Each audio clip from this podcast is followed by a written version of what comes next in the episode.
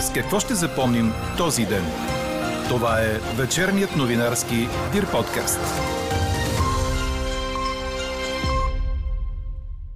Нормалната такса, която би трябвало да има и възпираща роля за ненужно потребление на медицински грижи, трябва да е между 4 и 5 лева. Останете с вечерните подкаст новини, за да чуете още от коментара на председателя на управителния съвет на Българския лекарски съюз, доктор Иван Маджаров.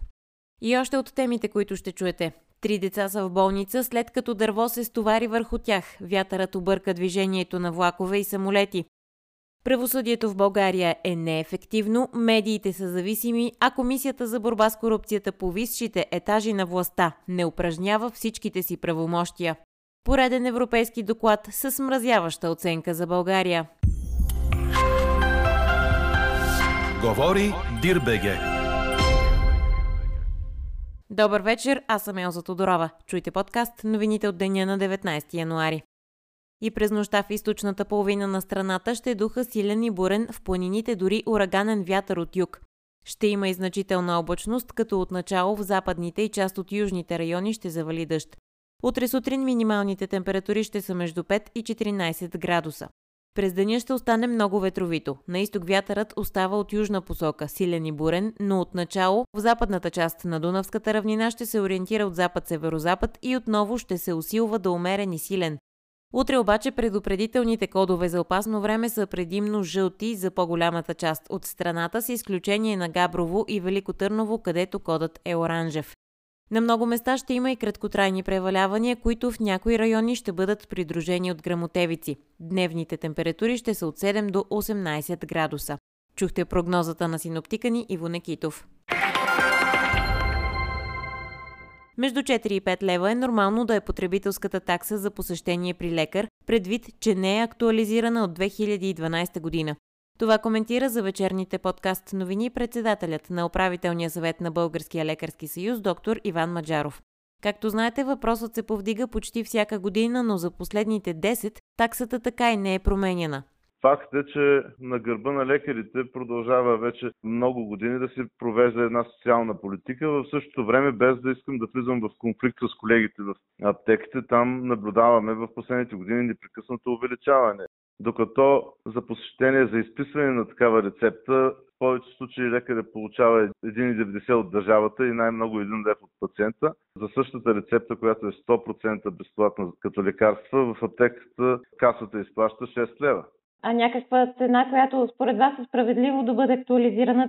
Мисля си, че нормалната такса, която би трябвало да има и възпираща роля за ненужно потребление на медицински грижи, трябва да бъде някъде между 4 и 5 лева. Останете до края на вечерните подкаст новини, за да чуете целият коментар на доктор Маджаров. Очаквайте и резултата от гласуването в днешната ни анкета. Срещу по-висока такса при GP-то ще очаквате ли и по-качествен преглед? И докато сме на здравна тема, ето каква е ситуацията с грипа у нас. От днес до 30 януари включително грипна епидемия е в сила за Пловдив и областта. Там учениците ще продължат да учат присъствено, но спират консултации, профилактични прегледи и иммунизации в лечебните заведения. Грипна епидемия ще бъде обявена утре и в София област и Добрич. От вчера такава е в сила и в областите Пазарджик, Ловеч и Габрово. До понеделник учениците в област Стара Загора няма да са на училище, а в Ловеч занятията са прекратени до идния вторник. Във Варна пък две учебни заведения въведоха препоръка за носене на маски. Днес не учиха и учениците в Враца, където е обявен неприсъствен ден заради силния вятър и проблеми с електропреносната мрежа. След като поревите на вятъра достигнаха скорост над 140 км в час и нанесоха редица щети, обхватът на бедственото положение във Враца беше разширен и в него бяха включени градът и населените места. В града имаше паднали дървета, билбордове, пътни знаци и изолации на жилищни сгради, компрометирани бяха покриви на къщи. Летяха ламарини, изпочупени бяха стъклени витрини на заведения. В отстраняването на щетите заедно с пожарната се включиха и военни. Хората бяха призовани да не излизат от домовете си. Стихията нанесе сериозни щети в квартал Кулата, където електрозахранването беше прекъснато. В село Лилече ураганният вятър увреди стълбове на уличното осветление. Все още има села без ток. Поривистият вятър, който метеоролозите описват като фюн, предизвика и инцидент с влак. На влизане във Враца пътнически влак, идващ от Видин, се удари в паднало дърво. При удара пък то помете стълб на контактната мрежа и го повали. Това прекъсна контактната мрежа, а движението на влаковете беше спряно за часове.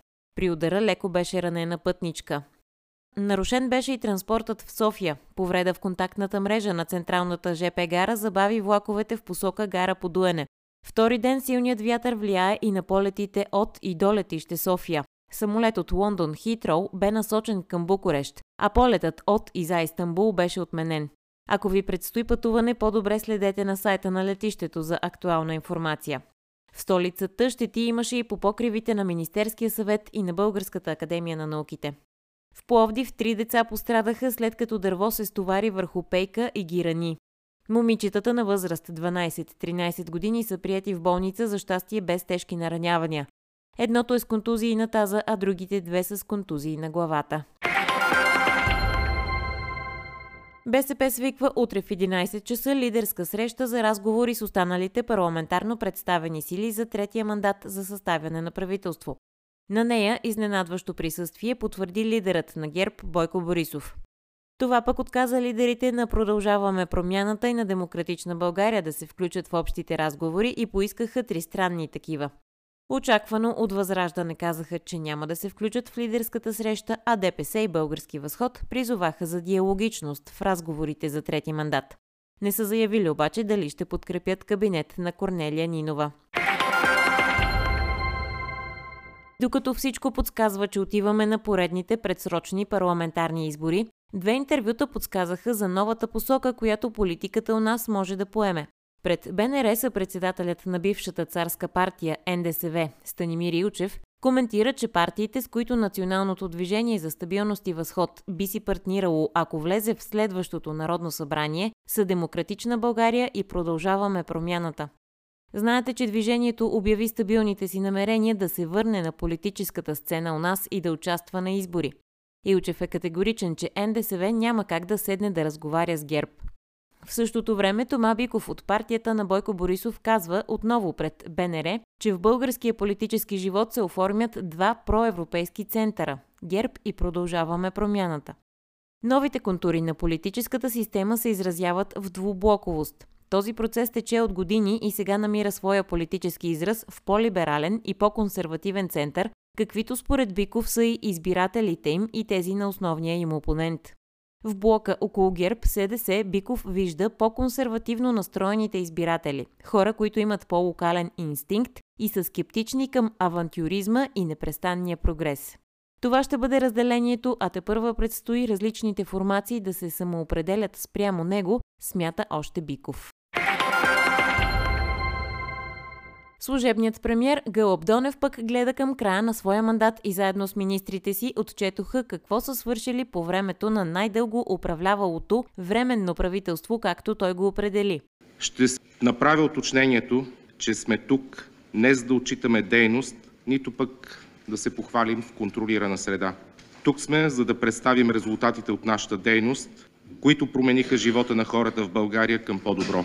Като свои успехи служебният кабинет припозна отличното справяне с организацията и подготовката на изборите през октомври, справянето с безпредседентната мигрантска криза, овладяването на енергийната криза и липсата на природен газ, овладяването на инфлационните процеси. В рамките на мандата до тук правителството е решило проблема с така наречения златен гьол, наваксало е изоставане по изграждането на интерконектора с Гърция, постигнати са ниски цени на горивата, а Лукойл Нефтохим вече плаща данъците си в България, парите от което ще са за компенсации. Ако трябва да направя кратка визитка на нашия кабинет, ще отбележа, че сме най-дълго управлявалото временно правителство. Че сме правителството, което нямаше дори 100 часа кредит на доверие и най-важното, ние сме правителство на действието в екип. Заварихме държава на пауза, в която връзките за взаимодействие между институциите бяха прекъснати. Постигнатият напредък за подобряване на комуникацията и координацията в системата на изпълнителната власт е невидим, но не бива да се подценява, защото от него зависи ефективността на управлението. Работата на служебния кабинет продължава по процедурата за присъединяване към шенгенското пространство.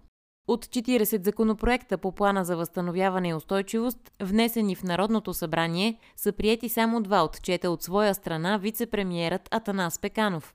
Заместник министърката на финансите Русица Петкова пък се похвали, че миналата година е завършила с двойно по-нисък бюджетен дефицит и че ресорното ведомство вече работи за подготовката на законопроекта за въвеждане на еврото в България. Благодаря ви, че оправдахте доверието ми. Какво не се случи днес? Охраната на бившия премьер Кирил Петков, осъществявана от Националната служба за охрана, е намалена. Лидерът на Продължаваме промяната вече не е пазен от охранител, а му е оставен само транспортът от НСО с шофьор. Промяната в охраната на Петков се е случила тази седмица, като лидерът на ПП е бил уведомен за нея лично от шефа на службата генерал Емил Тонев, съобщава 24 часа. Не са ясни причините, поради които охраната му е намалена. Бившите премиери и шефове на народни събрания имат право на охрана от НСО 4 години след като е приключил мандатът им. От службата не са дали коментар. Западните съюзници значително да увеличат доставките на оръжие за разкъсаната от война Украина и да изпратят модерни танкове Леопард. За това призоваха украинските министри на отбраната и на външните работи. Съвместното изявление на Дмитро Колеба и Олексий Резников дойде в навечерието на голяма среща на донорите във военната база Рамштайн в Германия. Двамата казаха, че Русия запазва значително политическо предимство във войските, оръжията и военното оборудване, а Кремъл е решен да продължи да ескалира враждебните действия, казват още министрите. Според тях, доставката на модерна бронирана техника е една от най-належащите и неотложни нужди в момента. Четете още в Дирбеге. Новак Джокович ще се изправи срещу Григор Димитров в третия кръг на откритото първенство на Австралия. Това стана факт след победата с 3 на 1 сета на Сърбина над 191-я в света Енцо Куако. Победата обаче дойде доста по-трудно от очакваното и в матч продължил над 3 часа.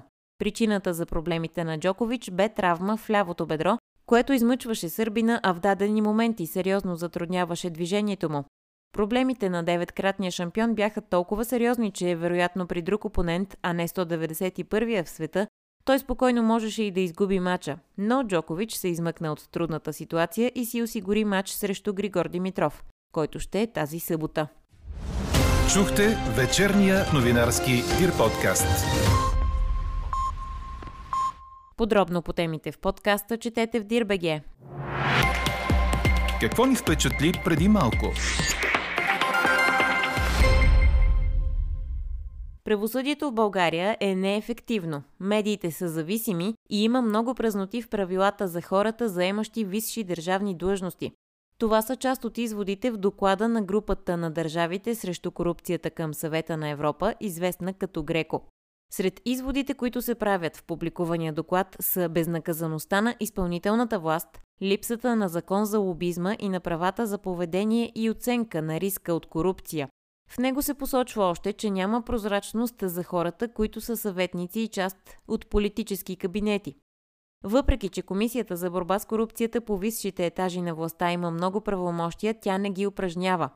Проблемен е и начина по който се проверяват имотните декларации, пише още в доклада, цитиран от БНР. Зависимостта на медиите също е изтъкната като голям проблем. Разследващите журналисти, които отразяват организираната престъпност и корупцията, често са обект на негативни кампании, стратегически дела против публичното участие, заплахи и понякога физически нападения, които изглежда не са последвани от адекватни правни и политически отговори от страна на властите. Коментират още от Греко. Именно за това мащабите на проблема с корупцията в България не се отразяват адекватно в медиите. На този фон главният прокурор Иван Гешев отговори на обвиненията, че точно преди връчването на третия мандат излязоха разкритията на прокуратурата за Нексо, която пък беше обвързана с депутати близки до Демократична България и продължаваме промяната. Това дело е образувано от септември месец още и действията са планирани в края на декември месец. Няма как българската прокуратура да бъде обвинявана за това, че работи с международните си партньори. Чух едва ли не твърдения за някаква целенасоченост. Аз не виждам каква целенасоченост може да има действията на 8 американски прокурори, които би службата на Ние просто си вършим работата. Каква я мислехме, каква стана? Срещу по-висока такса при GP-то ще очаквате ли и по-качествен преглед, ви питахме днес. Превес от 90% има отговорът не. Въпросът е свързан с повдигнатата от лекарите тема за усъвременяване на потребителската такса, която е една и съща от 2012 година, а именно 2 лева и 90 стотинки. Според председателя на управителния съвет на Българския лекарски съюз, доктор Иван Маджаров, тя трябва да е между 4 и 5 лева, като припомня и, че тя има възпиращ ефект срещу ненужно потребление на медицински грижи. Ето какво каза за вечерните подкаст новини доктор Иван Маджаров. Аз искам да припомня, че потребителската такса беше въведена преди повече от 20 години не с цел финансиране само на съответната практика, а с цел ограничаване на ненужното потребление, защото знаем много добре, че има, за съжаление, граждани, които злоупотребяват. Просто решават, че трябва всеки ден да посещават кабинета и това с най-голяма степен въжи, разбира се, за общо практикуващите лекари, но потребителската такса е въведена и в болници, и в специализираната помощ, където са консултативните кабинети. Факт е, че на гърба на лекарите продължава вече много години да се провежда една социална политика. В същото време, без да искам да влизам в конфликт с колегите в аптеките, там наблюдаваме в последните години непрекъснато увеличаване на таксата за отпускане на рецепта, която е 100% безплатна. И ще дам един пример. Докато за посещение, за изписване на такава рецепта, в повече случаи лекаря получава 1 лев от 1,90 от държавата и най-много 1 лев от пациента. За същата рецепта, която е 100% безплатна като лекарства, в аптеката касата изплаща 6 лева. Така че ние от Български лекар съюз мислим, че наистина е настъпило времето, в което трябва да се актуализира тази такса. Може би обвързването и с минималната заплата, както беше в началото, е тежко за пациентите и за гражданите, но би трябвало поне да се актуализира. А някаква цена, която според вас е справедливо да бъде актуализирана, така че, както казахте, да не е тежко за пациентите, но пък и да е справедливо за лекарите? Вижте, на фона на всичко това, което се случва като инфлация в държавата в последните години, не само през изминалата, виждаме какви са цените на билетче за градския транспорт, билетче за метрото. Отдавна вече са задминали този един лев който плащат повечето пациенти. Да не говорим, че има и една голяма група освободени. Мисля си, че нормалната такса, която би трябвало да има и възпираща роля за ненужно потребление на медицински грижи, трябва да бъде някъде между 4 и 5 лева. Това е много далече вече от цена на преглед, каквато цена имаше преди 20 години прегледа при лекар, около 5 лева. Сега вече нормалните прегледи в кабинетите, в ценоразписите на всички лечебни заведения тръгват от 35 лева нагоре, 35-50, т.е. 5 лева не е заплащане за медицинска услуга. Това може да се разглежда само като потребителска такса. Не мога да не ви попитам, тъй като беше отстранен шефа на здравната каса и в коментара си пред журналисти каза, че през последните две години постоянно се е сблъсквал с тезата дайте да дадем на лекарите. Какво бихте отговорили? Аз трудно ме е да коментирам тези думи на професор Салчев, тъй като той непрекъснато твърдеше аз съм лекар, аз съм лекар, но в реалните си действия непрекъснато атакуваше лекарите и като поведение на управлението на касата и като решения, които предлагаше. За тези две години и половина никога не чухме от срещната страна предложение за някаква политика, която да е насочена към стимулиране на, например, той като управляваш касата, със сигурност знаеше кои райони се оголват от е, общо практикуващи лекари. Неговото задължение, въпреки че твърдеше, че е защитник на здравно осигурените, беше да осигури на здравно осигурените лица на цялата територия на страната равен достъп. Не чухме такова предложение, така че какви твърдения прави, разбира се, че трябва да се дава парите, които събираме като граждани от здравни осигуровки, отиват за това да се осигури възможно най-добрата медицинска помощ за здравно осигурените граждани. Това обаче няма как да стане без да се заплати труда на лекарите. какво друго да заплатим, ако не труда на лекарите и на медицинските сестри в системата на здравеопазване. Може би той предполага, че трябва да се превърнем в държава, която просто отпуска лекарства и заплаща само лекарства. Защото не чухме нито една лоша дума за лекарствата и за аптеките от негова страна. А как според вас може да се пребори това, че само 13-14% от лекарите в страната са до 50 годишни? Тоест, виждаме, че поколението лекари, така да се каже, полека-лека застарява. А, не е полека-лека. То практически ние сме вече изправени пред невъзможност за самовъзпроизвеждане, т.е. мерките трябва да бъдат комплексни. От една страна трябва да се променят рязко условията, при които работят в първичната помощ, за да се привлекат лекари и от болнична и от специализирана помощ, които съответно, разбира се, след като преминат необходимата квалификация, да започнат да работят като общо практикуващи и също да се промени и начина по който специализират младите лекари в специалността обща медицина и нещо, което може да се направи веднага е най-сетне да махнем този атавизъм, телефоните на лекарите, които са само 3680 човека. Единствено техните телефони на фона вече на GDPR политиките, лични данни и така нататък стоят като атавизъм, записани в наредбата за достъп. Всеки от тях е длъжен да държи телефона си на видно място и в коридора на поликлиниката и всеки, който мине, има право да си го запише и да звъни и да тормози лекаря по всяко време на денонощието. Това нещо може да бъде прекратено веднага с промяна в наредбата за достъп от министъра на здравеопазването. Това би било първа стъпка към облегчаване изобщо на, на работата на тези едва 3700 човека. По актуалната тема за Шейново, обещетението, което родителите искат за разменените бебета е Ох, 300 лева. Как? Това по-скоро юридически въпрос. Би трябвало наистина по него да говорят а, юристи, адвокати, хора на правото. Не е лекарски казус, който да коментирам. Неприятна е ситуацията, разбира се, да гледаш няколко месеца детенци, което се оказва, че не е твое биологично дете. Лично е решението на всяко, всеки от родителите дали ще заведе дело за обещетение, зависи как оценя своите морални щети. Това мога да кажа като обикновен човек, без да съм експерт.